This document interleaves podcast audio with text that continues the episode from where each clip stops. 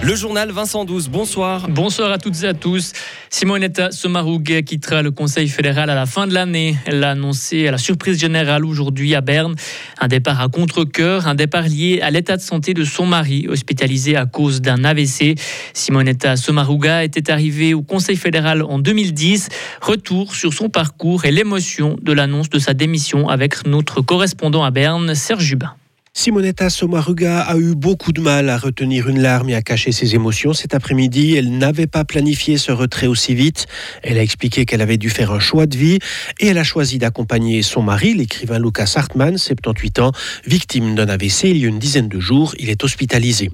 Un choc, a dit Simonetta Sommaruga, qui dit aussi avoir eu le privilège d'être conseillère fédérale durant 12 ans.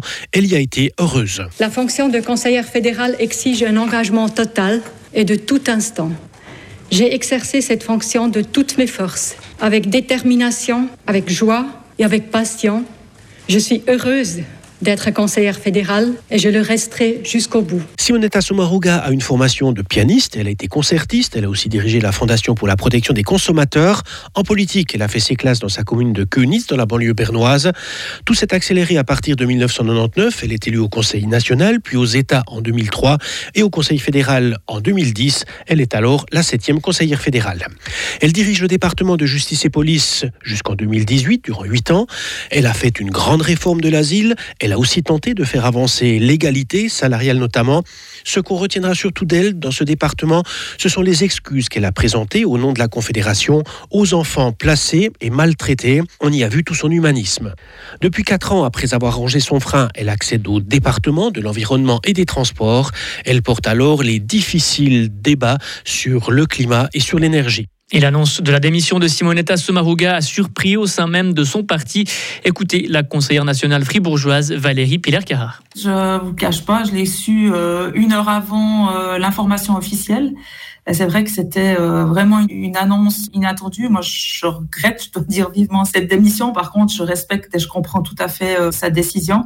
Elle a toujours fait preuve d'un engagement en lien avec voilà ses valeurs et son dévouement. Et on voit aujourd'hui dans la décision qu'elle prend aujourd'hui par rapport à, à sa vie plus personnelle cette décision euh, qui témoigne de son dévouement dont elle a toujours fait preuve dans ses fonctions de conseillère euh, fédérale. L'élection du successeur de Simonetta Sommaruga au Conseil fédéral aura lieu le 7 décembre. Le Parti socialiste a déjà dit qu'il voulait un ticket 100% féminin pour lui succéder. Il veut deux femmes comme candidates qui peuvent venir de n'importe quelle région du pays. Et puis les Verts ont eux déjà annoncé qu'ils ne se lanceraient pas dans la course. Ils ne veulent pas accéder au gouvernement au détriment du Parti socialiste. La Suisse n'est pas candidate pour organiser la COP 31, la conférence de l'ONU sur le climat en 2026. La Confédération justifie le retrait d'une candidature parce que l'Australie a déjà fait part de son intérêt. La Suisse ne ferme par contre pas la porte à organiser une future COP. Cela pourrait être celle de 2031. Les exportations de céréales ukrainiennes reprennent. La Russie a annoncé ce matin participer à un nouveau à l'accord international qui garantit un corridor humanitaire quatre jours après avoir suspendu. Ces revirements russes ont surtout des répercussions pour les pays qui n'ont plus accès à ces céréales. Pour Fritz Glauser, président de la Fédération suisse des producteurs de céréales, l'approvisionnement de la Suisse n'est pas menacé. Aujourd'hui, on peut dire, avec la récolte 2022, dans l'Europe, il y a assez de céréales pour nourrir cette partie de la planète avec des céréales. Ce qui concerne les marchés céréales suisses, prix céréales, approvisionnement, la guerre en Ukraine nous touche vraiment pas. Il y a plein d'autres choses qui nous touchent, c'est les prix de l'énergie, comme tout le monde, mais surtout les prix d'engrais qui ont triplé, mais aussi tous les autres produits de production, soit phyto, etc. C'est toujours instable du côté de l'Ukraine, qu'on appelle le grenier de l'Europe. Est-ce que finalement les céréaliers suisses pourraient pas exporter à prix d'or dans l'Europe? Non, malheureusement pas du tout. Il y a toujours une taxe qui est prélevée. Ça veut dire le niveau suisse est supérieur le prix à l'étranger, même si c'est minime, mais on devrait vendre à perte.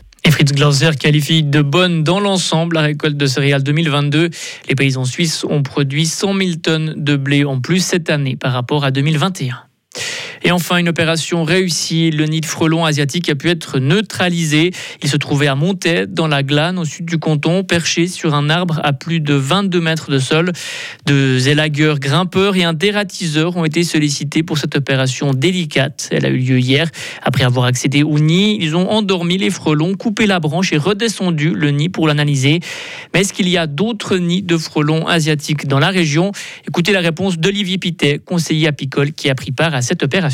C'est la grande question. Donc, ces prochains jours, euh, on va quand même continuer d'observer, voir s'il y a encore de la présence d'autres frelons.